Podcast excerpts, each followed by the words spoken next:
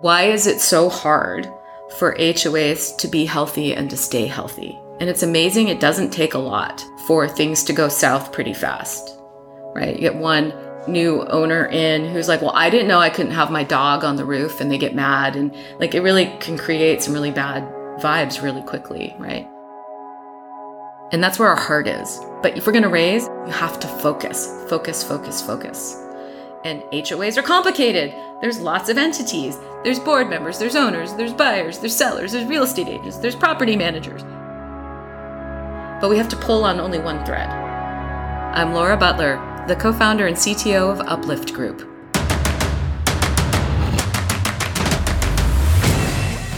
This is Code Story, a podcast bringing you interviews with tech visionaries who share in the critical moments of what it takes to change an industry and build and lead a team that has your back. I'm your host, Noah Labhart, and today, how Laura Butler decided to surface HOA info for buyers, owners, and boards. All this and more on Code Story. For Laura Butler, tech has always been woven into her life. She left Harvard to go work full time at Microsoft because she was having the time of her life as an intern. She went on to spend 20 years at the company, working on many different big name projects. To her, tech is solving problems for people by people, and everything boils down to tech. She's drawn to getting her hands on things, breaking them, and then fixing them again. She is a self proclaimed professional contrarian, intentional rebel, and successful misfit. She loves to read about people, history, and logistics, and specifically what works and what doesn't. She likes to run and walk, which is her yoga and helps to clear her brain. And she's a cat mom right now, but loves all animals and enjoys collecting art when she travels. She's been an angel investor multiple times, supporting startups and small businesses across a different variety of industries. When she decided to simplify her life and sell her house, Laura went through the process of buying a condo and interacting with the HOA, she realized that the process was a bit arcane and getting the details up front was near impossible.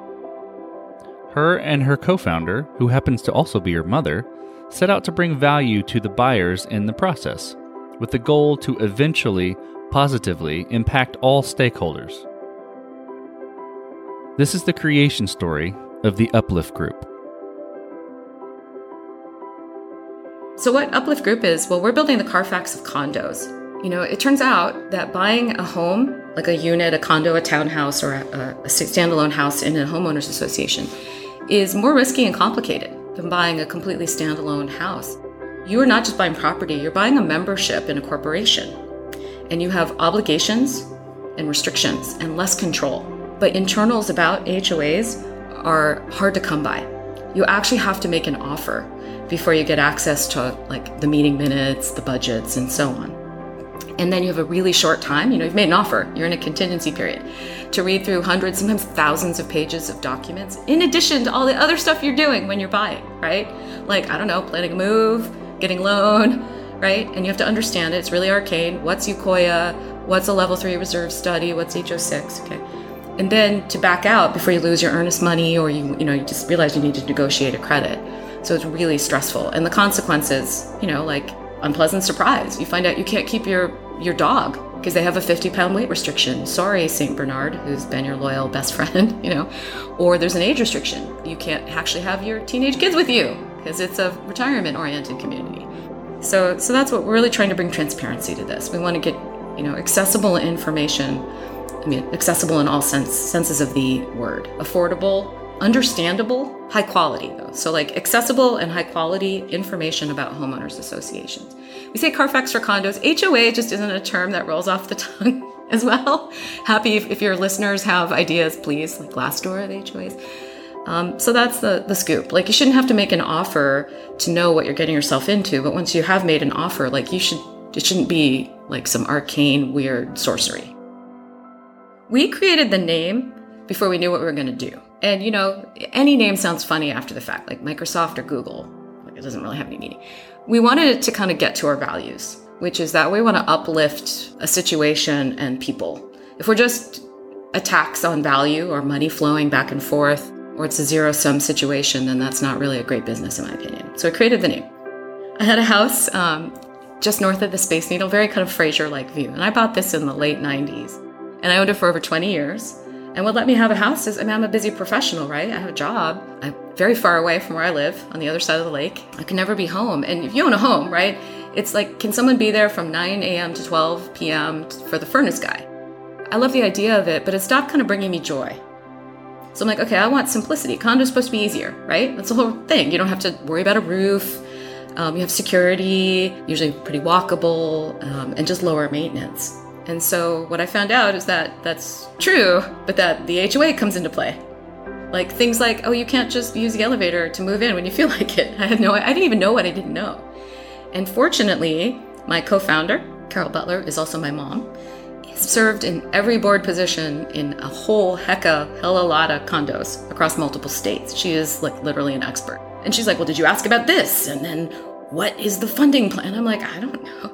So she actually, I almost made an off, you know, because you fall in love with the, the, the space, right? Like you picture your life. You're like, oh, look at these tall ceilings. It's gonna be so cool. I'm gonna be near like grunge music central. I'm gonna be a hipster. But what I didn't know was that this particular, the first place I almost bought, was just about to have a really big special assessment because they need to replace the windows.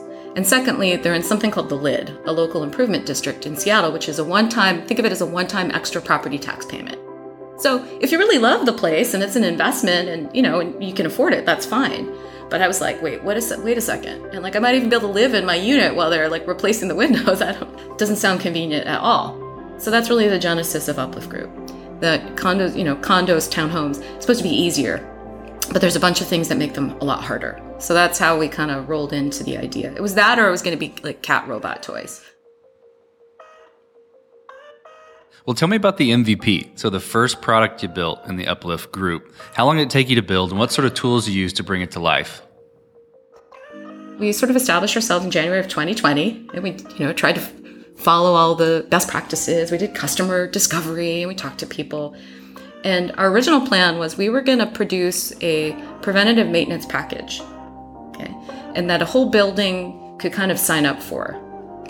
And you know, the thing about maintenance is people don't tend to do preventative maintenance in general because it's hard. And just even getting someone to come out, even in a house, is complicated, right? You've got to kind of schedule it. Okay.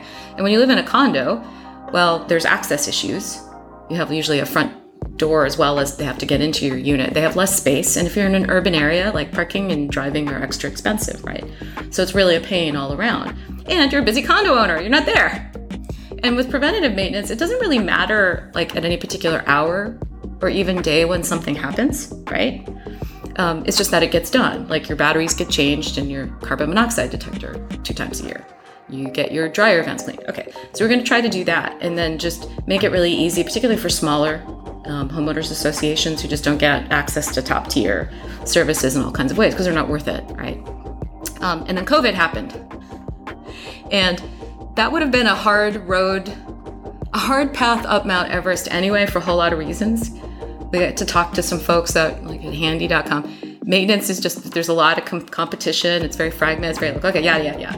Um, and then everything stopped. So then we're like, well, maybe we should tackle this problem. Like, why are HOAs, why is it so hard to have happy owners and healthy HOAs? Right? Let's help boards especially boards of smaller HOAs that we just said don't get top tier um, access to support and services. Um, and what's out there is usually not affordable, is not very affordable from their point of view, right? So let's get them good advice. So that was the really the first product. Our very first paying customer was um, a homeowners association that um, was just having challenges trying to get a construction project done, and really just wanted we called it condo clinic, someone to come in and just like almost do like an audit, but of everything like run run them through a battery of tests, look at all their information, their contracts, and give them recommendations on how they could be healthier. And a neutral party, because you know, property management and community managers, who are the assigned human to a homeowners association, are good people and well intentioned, but they're not neutral, right? Um, also turns out that boards that don't trust their property manager don't trust their property manager, right? It isn't always the property manager's fault. Well, what we learned was there's definitely demand for that product. It is a huge amount of work. huge. I mean, you're talking like five, ten years of records of all kinds of a homeowners association. Okay.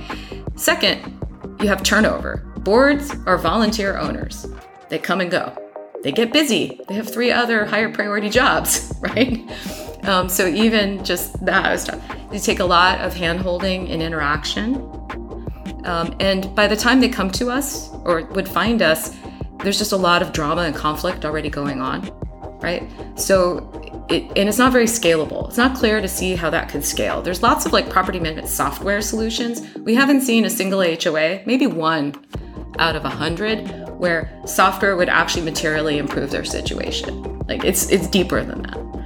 So we're like, okay, this is like the worst of enterprise sales combined with like the worst of being a divorce therapist. So um, like, what can we do?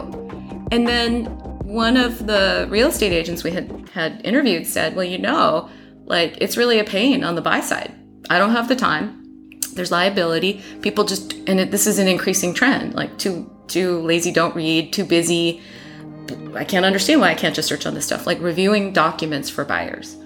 And so our very first customer there was the end of August of 2020. And this person was a real estate attorney. Okay, first paying customer for a resale review, which is reviewing all the material you get about an HOA when you go to buy. Okay. Um, said, I don't have the time. I don't have the expertise, and this seems more complicated than the entire like Seattle South Lake Union development that Vulcan did, which was like a billion dollar real estate deal. It's like it's more more pages. Um, and then this person was our first repeat customer as well. So we're like, wow, we're onto something. If a real estate attorney says doesn't have the time, the expertise, and is frustrated, like it only goes down from there. Okay, so our MVP is is really um, the output is a PDF. Okay, we're producing a report. And then we let we also uh, add on to it with, hey, we'll answer your questions, we'll look at extra info, we'll meet with you. Because there's something, I think that's one learning we've had is that, I mean, this is the biggest financial transaction most people will ever be involved in. And it's not just an investment, it's also your nest, it's your home. So you got emotion and money, right? Um, and then style coming in. So it's like peak need, peak stress. But that also means that like you can't robot it away. Like sometimes people just want the, knowing that it's a human being that you can is there, even if you never lean on that human being, provides peace of mind to people. And sometimes when we even meet them online to answer their questions, they're really not getting any new info. It's sort of the reassurance of like, hey, and not that we tell them to buy or not buy, um, but we're like, hey, here's how to think about um, the budget. Here's how to think about your dues. Here, here's what. Here's how to think about insurance, kind of. So in that in that first MVP, you, are you're you're pumping out a PDF and and you're giving reassurance to the end users. How did you go about thinking through what that first product should be? Um, you know, you mentioned some things around some of the uh, you know, older software or, or, enterprise software problems, right? Uh, there's some you know some some data things there, but how did you go through making the decisions and trade offs and how you built the product and how did you cope with them? Backing up when we had started trying to do this condo clinic thing, and we were trying to figure out how do you even like how do you build kind of a mathematical model that's simple I'm a mathematician, where you can categorize things. And we kind of came up with really operations of a homeowners association is really just three, there's just three things. There's finance, there's governance, and there's maintenance. And they're all connected. But finance is kind of like the circulation system, right? Like if you have if you if a human being is sick, you see it in the pulse in the heart and the blood pressure, even if that's not the cause of the problem, right? Um, and then governance, you know, covers everything from how does, you know, who's on the board, how does the board run the place, what are the restrictions that, you know, how, how do things work? And then maintenance. And so it took us a while of just sort of getting our worldview. So when we went to do our first resale review for an individual, we took that same format. Okay, it's finance, governance, and maintenance. But then what should we leave out? Right? And like how much of it is summary, how much of it is analysis? there's some things that are just key points that aren't necessarily good or bad, but someone should know. Like, hey, you can't rent this place until you've hold, you've owned it for 12 months. Um, so it went through an evolution, but it was really, really we were thinking about how do we meet customers where they are. Okay? And including myself being too lazy, don't read, can't understand why it's so complicated, nerd, right? Like, what would I want to know? Um, okay, so then how do we summarize? You know, we have a summary section, and then we have these sections for inform have information for later. Because that's another thing that we realized is okay, you made the decision to buy and just want to make sure there's nothing like no horrible red flags, or just that you should be prepared for X in a couple years. But then in the process of like, okay, then you got to get moved in, right? You got to remodel, maybe make some changes in your unit, then you want to get settled in. And you don't want to be the person who's like got a nasty gram, you know, in your mailbox and a fine before you've even unpacked, right? It's just not a fun fun for anybody.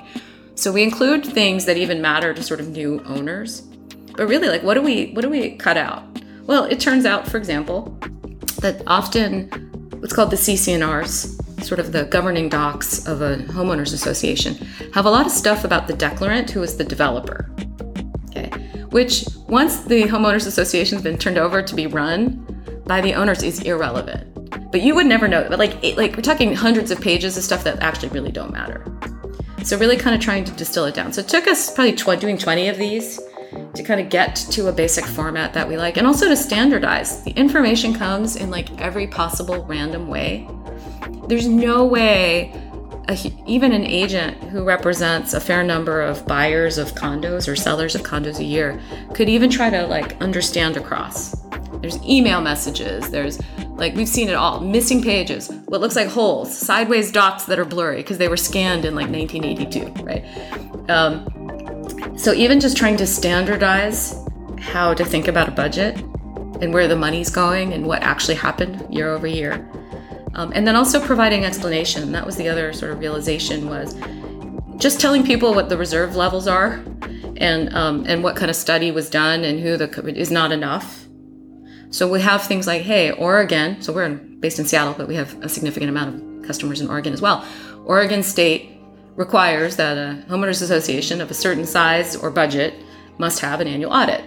Right? So we provide we're trying to do lightweight teaching, and then we have like links in the back, and we have a glossary in the back of this report because we want it to be standalone, right? We're assuming someone's going to keep it, use it for a while, and they're going to share it with other people. So it has to kind of move as as a bundle. So some of it was just really also just informed by questions people would ask us, like where were they confused? It's still a balance of like how relevant is this um, we do a little tailoring now. Like we ask you up front, hey, Noah, like what things are you concerned about? And you know, everybody's like, how healthy, financially healthy is the place. That that's common. But it can be like, hey, can I store my kayak on my deck? And so that kind of gives us insight on how to tailor it. Well, well, tell me how you're progressing the product and maturing it, and and how are you building your roadmap and figuring out, okay, this is the next most important thing to build. And I, and I imagine it's it's a mixture of a few things of standardization, feedback, answers you're getting from those questions. But I'm curious how you're going about that. Well, I mean, we started with the end result, right? A high quality, easy to search and understand report. It's sort of or, well organized, right? That sort of synthesizes, summarizes, and analyzes you know, like the 900 pages you got, you get a 25 page report of which more than five pages are just like a glossary at the back, right? Okay, with a, in a table of contents. Um, so the first set of real building we've done is really just like workflow. We're a Google Workspace company, right? And Google has AppScript and various uh, APIs for creating and manipulating Google Docs. So we do kind of our editing in Google Docs. There's some stuff with our website. I think we thought we were going to be able to do more on the ordering, but it turns out that people have their documents in so many different forms and ways that that really w- was funneling folks out. If you had to give us everything up front, you don't know who we are. You're trusting us, you know, with a major decision of your life. You have to pay up front and give us your docs up front. Like that was a non-starter. Plus, also most real estate agents, you know, their real estate agents are our best channel. They refer buyers to us, right? they work in email or phone. So we didn't automate, uh, I'd say, the ordering part as much as possible, as, as much as we'd like to eventually. Um, but really on workflow, just making sure we're tracking everything and we don't have to copy paste manual error. And then we have um, some code that goes and does pulls some core data like HOAs or corporations, they're registered with their state secretary of state. Different sites, different states, but that's and we can go get information there, like who's on who are the governors, who's on the board, who's the registered agent, and some things like, hey, have they filed annual reports late? That's actually a sign of a problem, right? And if it's the same property management company and they filed their reports late a couple years in a row, like the HOA is actually paying a fine. So anyway, so some stuff like and property data, like okay, King County Washington State has um, a great query system. You're like, okay, there's 92 units. It was built in 1987. There's still errors in all of this stuff. So we also sanity check it. We go pull up data and then we kind of template it and at least create this basic working doc. And then we have some automation that will then publish it in, in email with templates. What we're working on now, honestly, is document ingestion and analysis because it's really even just checking what Imagine if you got this huge shipping container. Okay, I'm gonna switch gears for a second. And there's just all kinds of random stuff in it of different sizes, not labeled. Okay. And you got to get it to where it needs to go. Like the shipping industry would not exist if that's how it worked, right? There is a digital bill of sale, things have codes. Okay. Well, we're getting that hot mess equivalent when we get HOA information. Um, so we're really trying to figure out like what can we reliably analyze, and extract. And it takes a lot of data to do that, to build a model, right? And I just said it's really hard to get HOA details. Buying is one of the few times you can get this level of detail. Um, it varies even within a particular HOA. Like they change their property management, you know. So like there's not a lot of regularity. Natural language processing helps on things like meeting minutes. Um, so we're just really working on that. And honestly, the I was all gung ho because I'm, I'm like, oh, we can just math this. Like, yeah, we'll save human time for the judgment. Like the okay, reserves are a bit low, but this HOA has really like just done a lot of maintenance. They're they're uh, they're up and coming. You know, like the trends are good. Like I would buy there. It's a good investment, kind of a kind of a place. Which just one fact would not tell you, right? So we want to spend our human time there. Well, it turns out that uh, like optical character recognition is actually like our single biggest problem. Like most of these docs are they're not searchable. Like they're literally scanned images and or they're signed because um, they're certifying information and um, Adobe's um, cloud APIs actually fail or they're so large. Like they're we had one that was like 20 gigabytes because it was they had a 200 page reserve study report which had pictures of every single part of the complex. Like they were high fidelity. Um, and tables is is a challenge. But that's what we're really trying to work on is like how can we speed up um, simplify and make less error prone finding basic facts out like kind of analyzing these documents. And then the other thing would be geographical differences. There's different sites in different counties where documents and information is recorded. And so there's a lot of, I've learned a lot about web scraping. I'll just, I'll leave it there. I, I would imagine that. And I would imagine OCR is incredibly difficult um, with the, all the different types of documents you're working with. Because, I mean, if you're OCRing a standard format, you know where to look. But if every document's different, it's, it's all just the wild, wild west. Right. And then you have things like if I wanted to, I think it'd be a simple question Does this place allow pets? It might be animal, it might be dog, so there's variants, right? And you're gonna, let's say you can search, like we've made all this information searchable. That's something that we do um, for ourselves. You might find 20 references.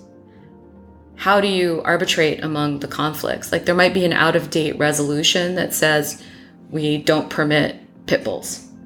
There might be an amendment later that allows pit bulls there might be an amendment that says the board can decide. And, and so even arbitrating what should be straightforward is, um, or reasoning across it is a little complicated, but we're working on it. Let's switch to team. So, how are you going about building your team? And what do you look for in those people to indicate that they're the winning horses to join you? I'm going to answer that question generally before I answer for Uplift Group. Um, I have always had this philosophy that if you're want to work with me, you're obviously incredibly smart, one of the chosen people, and we should find a way to leverage that.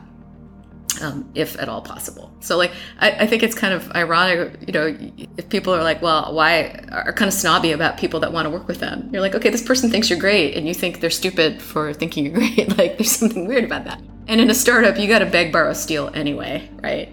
So anybody who's willing to to help, you know, at a affordable price is worth considering.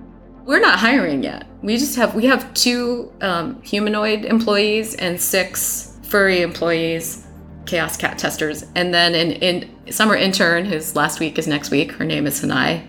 She's a senior in high school and uh, you know 17 going on 27, and her dog, who's our dog intern. Also for some diversity, we realized we were you know too many cats in the company. We have been unbelievably lean, partly because well, my co-founder is my mom Carol, the person who helped me buy my condo, and she's a domain expert and a data scientist, so it's like perfect combination. Um, but we're Scots Irish. I'm Scots Irish and Polish. Okay, so I can say this, although someone else trying to say this might get into trouble. Incredibly cheap people on both sides of my family history. Uh, my grandfather was proud of like you know being sick from an ear infection because he didn't and not having spent five dollars to go to the doctor to get antibiotics. I mean, like that kind of cheap, right? Um, and I also I mean, I come from a big company from Microsoft, and it's very easy and very natural to just like throw resources at problems. Right? You're like, yeah, okay, let's just put a thousand people on, you know, and you know, mythical man month. It doesn't always work, but it doesn't tell you that you have something people really want. We were convicted that we were going to put $10,000 total to, to create this company, and that was going to cover our corporation, our software, and so on. And if we couldn't get somebody who doesn't know us and isn't related to us to pay us for something we're doing, then we're not delivering value. It's a real test. I mean, we started getting revenue second half of last year. Really, it was Q4. The last quarter of the calendar year is a little slow for real estate. So our business, the majority of the revenue we've ever earned, and we just passed ten thousand uh, dollars last week, has been the past six months. So February until now. We wanted to do about 100 of these resale reviews. So then we could kind of step back and say, hey, we have something. How do we scale it? Like, what's the thing that we can extract from this, add on to it? And then we knew we'd need to raise to hire. Uh, unless we could come up with something that's one of these wonderful games where you build it once and then like the money just spills in Fortnite, like we're going to need to raise money to hire. And we take that pretty seriously. Like, do we have something worth raising for? So we haven't hired anybody yet. So, how are you approaching scalability even in these early days when you're trying to trying to figure out how it all even buttons together? COVID has changed calculus a lot, right? at least in Seattle, because we had early lockdown, really started in the beginning of March. I think the people I know did one of two things either hunkered down and said, There's so much uncertainty in the world, and I just need, fo- like, my life just got crazy complex, like, my kids are home and I just need to like keep paying my bills and have health insurance. Or they went crazy early. They're like, ah, okay, the world's on fire. I'm going to go be a monk in Tibet now. Right. And so it's just starting to kind of, I think, pick up again where people with some experience, I think probably kids coming out of college or really young, early in career, different, but are starting to think about, okay, I hate my job or I want to do something different. Okay, can I manage the risk of it? But I'd say, you know, there was a year in there where like if we had been around a year sooner, we probably would have been more a little bit more aggressive on it. But I personally have a hard time. Like I have to, if I sell somebody something, I have to believe it. I have to believe it's good for them, not just for me. If I could sell people on stuff I didn't believe in, I'd be an actor. You know, I'd be in a different business. So serving customers comes first. It's always our P0, right? That interrupts everything. So it's really hard to do big things. Um, we were crazy busy in April it was a busy real estate period in general. Seattle's a hot market. And then you had this like extra wall of water of pent up demand from COVID, right? So we didn't do anything big. It's just like survive and then try to fix, you know, small bugs and make small improvements in the moment. Usually we look at like, okay, what was really annoying or what caused us the most problems in the past like three reviews, for example. So there's, I'd say, you know, a budget for that, right? Like just kind of, okay, streamlining our process. Okay, can we get rid of some steps? Why are we why does someone have to type this in over here and then have to type it in over there again? And that's just sort of, I call that, it's almost just ongoing um, in stream in the product. The big thing we're really working on now is okay, so resale review is great. It does a lot of different things. It meets buyers and their agents where they are. You know, crazy, busy, stressed, and, and whatever they need, you know, we're there to help them on, you know, all things about the HOA. But that's late we have seen of the reviews that we have done a fair number. First of all, people care about just really basic things like can I have my dog? Can I barbecue? I'm buying this place to live in, but I might be getting married and, you know, like can I rent my unit? Like what does it take, right? And would it financially make sense? That's we can give them data. We can't answer that last question. We can give them data. So, can we produce something that people can use sooner? It's expensive to make an offer. Say you make an offer and then you back out of buying a condo or a townhouse because of something you found in the HOA materials. I can't even estimate how much time the buyer has spent, but they will have spent at least $1,000 on like a property inspection, on document fees, and so on. That's separate from closing costs. And the agent will have spent 20 to 30 hours. So to fail late for a stupid reason is really not efficient, right? So we're trying to think what can we can we produce can we if we're really going to be the Carfax of condos, you should be able to find out info about an HOA before you make an offer. So we're really thinking about how to build that because that's a lot more scalable. Everything we're doing there will also help our resale reviews, right? Because we already know a lot of stuff about the place. We just sort of front loaded some of the information. And we think it's um, attractive to more people Sell side could be interesting as well. Like sellers and list sellers agents answer a lot of I don't want to say stupid, but just like the same common questions about potential buyers. You're you're busy, right? You don't get paid unless the place sells. You know, to get the same question from 10 potential buyers, like, can I have my pet, is just kind of not ideal. So we're thinking about pieces of this that are useful more broadly. You know, maybe don't take as much time, don't cost as much, but also help more folks and potentially even HOA boards because they're also the people that have to deal with questions, right? And if you're a buyer and you haven't bought, you're not even really like someone that a board owners have responsibility to yet. And you're busy, right? It's like, uh, I don't have time for these questions. So, as you step out on the balcony, you look across what you've built with Uplift Group. What are you most proud of? I'd say the thing I'm most proud of is also probably my Achilles heel right now. I am really proud that we didn't muscle our way to our business.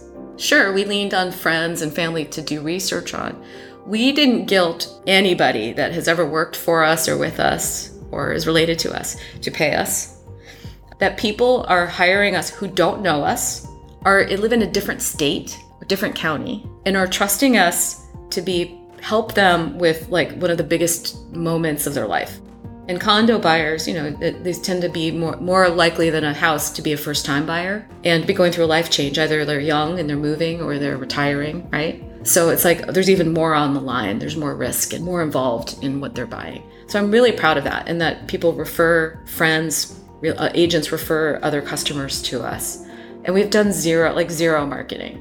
Well, that's not true. We use the $25 like free Google ad credit um, and then spend another on ads. And actually, what all we found, and I mean, we're talking $100 total spent on ads, was that pretty much everybody was coming in through that with someone who's already looking for us, and they were just clicking the top. So we're like, why are we spending money to, to pay for people already looking for us? Okay, we did some social media stuff. I mean, that's it. Condo buyers, condo owners don't like. It's not like there's some fun club that people want to hang out in, right? You're like, oh yeah, condo club, yeah. So I'm really just really proud that we have real value real customers and we didn't go like Uber our way to that. So we weird way we found it's called product market fit, like way easier than I thought we would. Well, let's flip the script a little bit.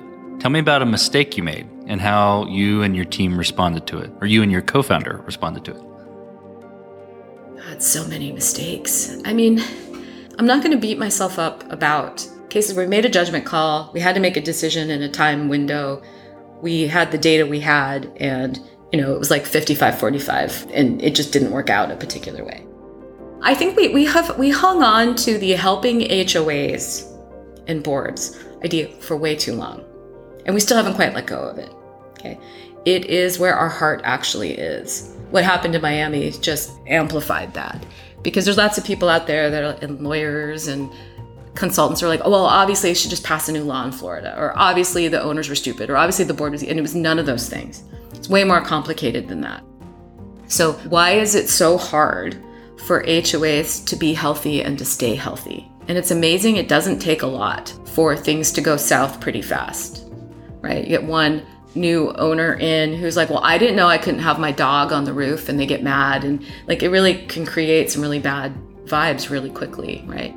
And that's where our heart is. But you can't, you have to, if we're going to raise and we're going to have, uh, be a business, you have to focus, focus, focus, focus.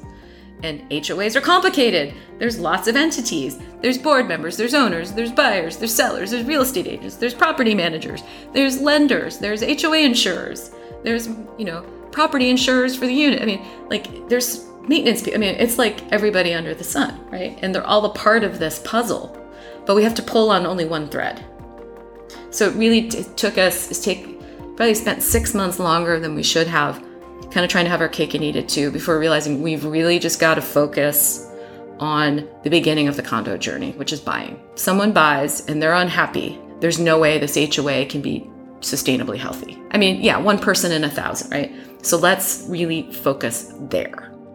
In fact, even our website still has, I think, one product or one service that we offer to boards. We'll get rid of it when the time is right.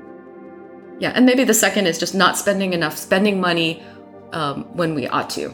Like, hey, we've got Signal. Like, why are we not spending money to go advertise like in real estate journals and stuff, or go spend the five hundred dollars to be part of like the Community Association Institute or something? So maybe be also being too cheap.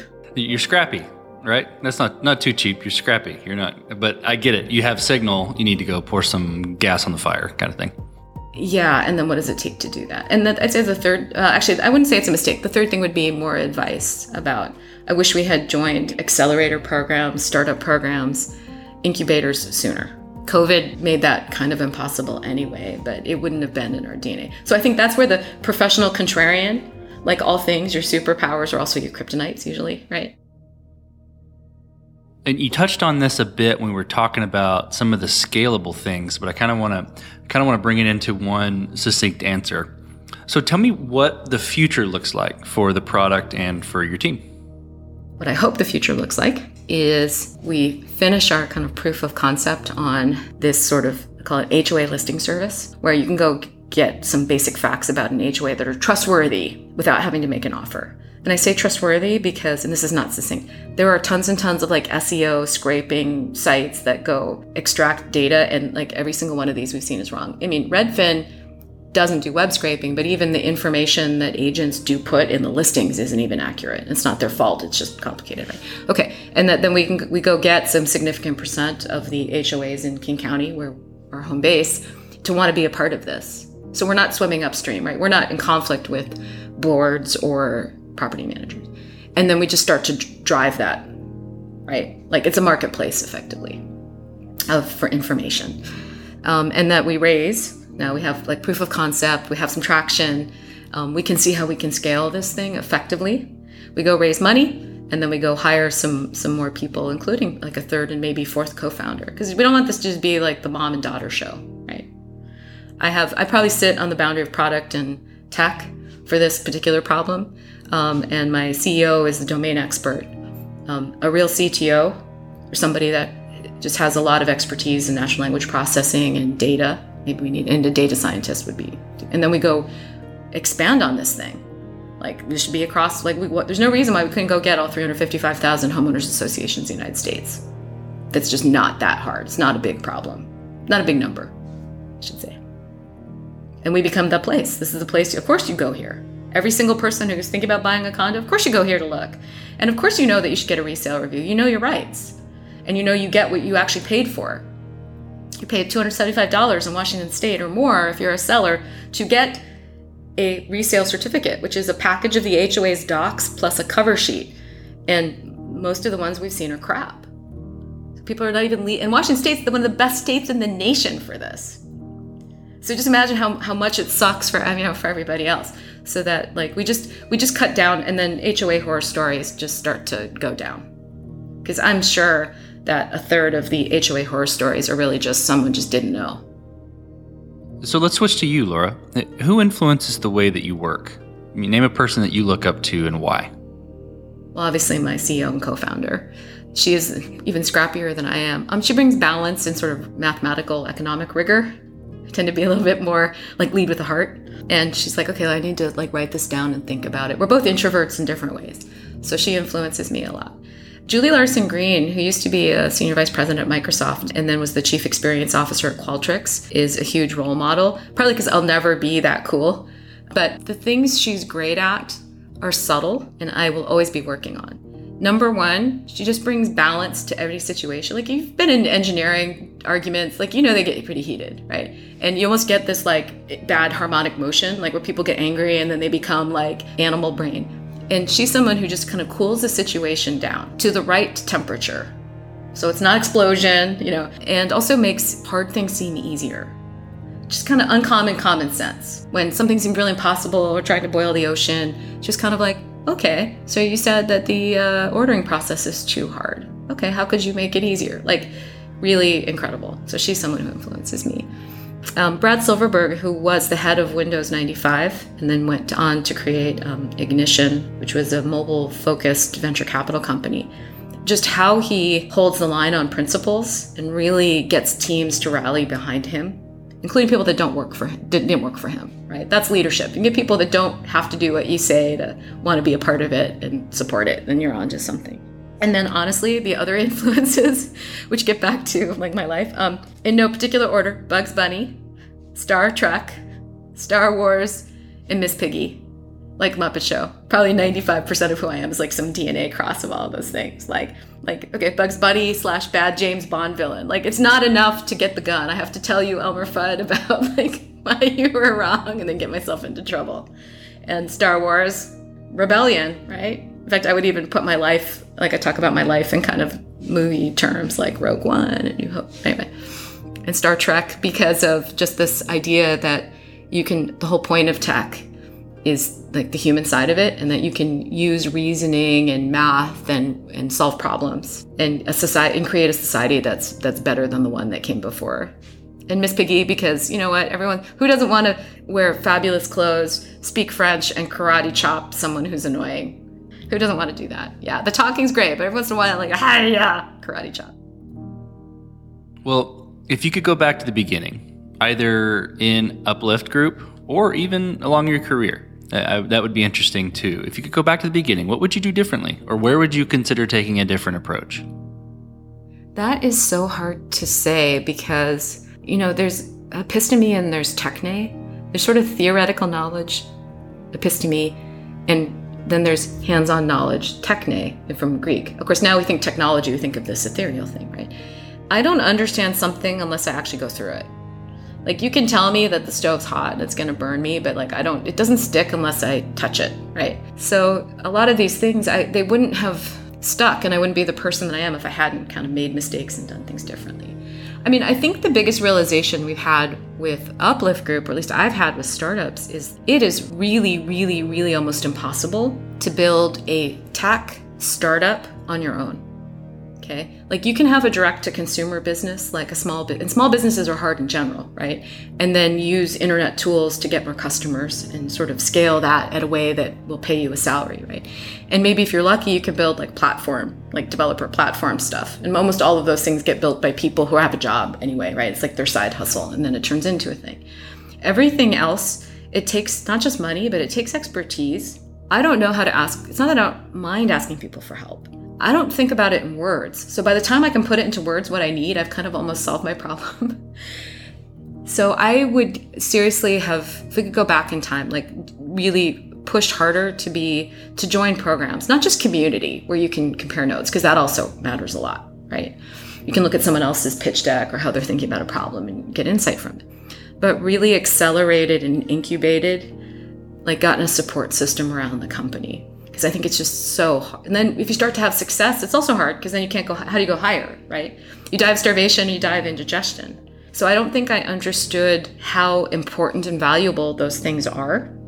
And I know there's a lot about like, oh, I would never give up 10% of my company to some experts. It's like, well, you know, 100% of zero is zero. Better have 50% of something than 100% of nothing, right? But it's also, I mean, the, there's bad ones, but the good ones that it really, really matters. And it explains a lot. I'm a privileged person. I mean, I was an executive at Microsoft. I was a vice president at Microsoft, right, before I left. And I'm struggling. Like, it really explains a lot about the imbalance of companies and investment, tech, and then the problems that get solved. Because, of course, you work on things you understand usually, right? And so, like, how do we how do we make it a lot easier for anybody to 3D print their idea? I mean, there's a lot of things that have, have incredible things have happened like Shopify and Stripe and low code, Squarespace, GoDaddy, Bubble, Stripe Atlas for incorporation, but there's just a lot more that could be done. Because I think it would be like that's the world I want to live in, where somebody in Nairobi has has an idea and has a problem, and they understand that problem, and they can 3D print a solution to that problem that, you know, brings meaning to their life, gives them, you know, economic benefits and more. Well, last question, Laura. So you're getting on a plane and you're sitting next to a young entrepreneur who's built the next big thing. They're jazzed about it. They can't wait to show it off to the world. They can't wait to show it off to you right there on the plane. What advice do you give that person having gone down this road a bit? Really focus on the why. Why does this matter to you? You're going to spend your life, like a couple years of your life on this thing. Why does it matter to you? Like, what is it feeding in your soul? Why does it matter to other people? Why is it making the world a better place? If you're just shifting money from one group to another, that can make the world a better place. But if you're just taxing flows of money and flows of goods, are you making the world a better place? Like, why is this making the world a better place? Why is it bringing freedom, one or more of time, quality of life, freedom, freedom or happiness to people? Why do they need it? Okay, who needs it? Because if you can't answer the why, you can't really answer the who. And the who is your customers, right? So really spend time, not why is it cool? And it's okay if it's, hey, why it matters is it's a platform improvement that indirectly does those things I just said. But really, really, really, really, really think about the why. The why is more important than the how or the what. And also, why is it so important that you're not going to be tied to any particular implementation or solution? Because if you really believe in this thing, right, you believe in this problem and you believe it needs to be solved, then you should have less ego in the how it's being done so I would say really, really think about the why. That's great advice. Well, Laura, thank you for being on the show today. Thank you for telling the creation story of Uplift Group. Thank you for having me on the show and live long and prosper to um, all the listeners. And may the force be with you. And this concludes another chapter of Code Story. Code Story is hosted and produced by Noah Labhart. Be sure to subscribe on Apple Podcasts, Spotify, or the podcasting app of your choice. Support the show on patreon.com slash codestory for just 5 to 10 bucks a month. And when you get a chance, leave us a review. Both things help us out tremendously. And thanks again for listening.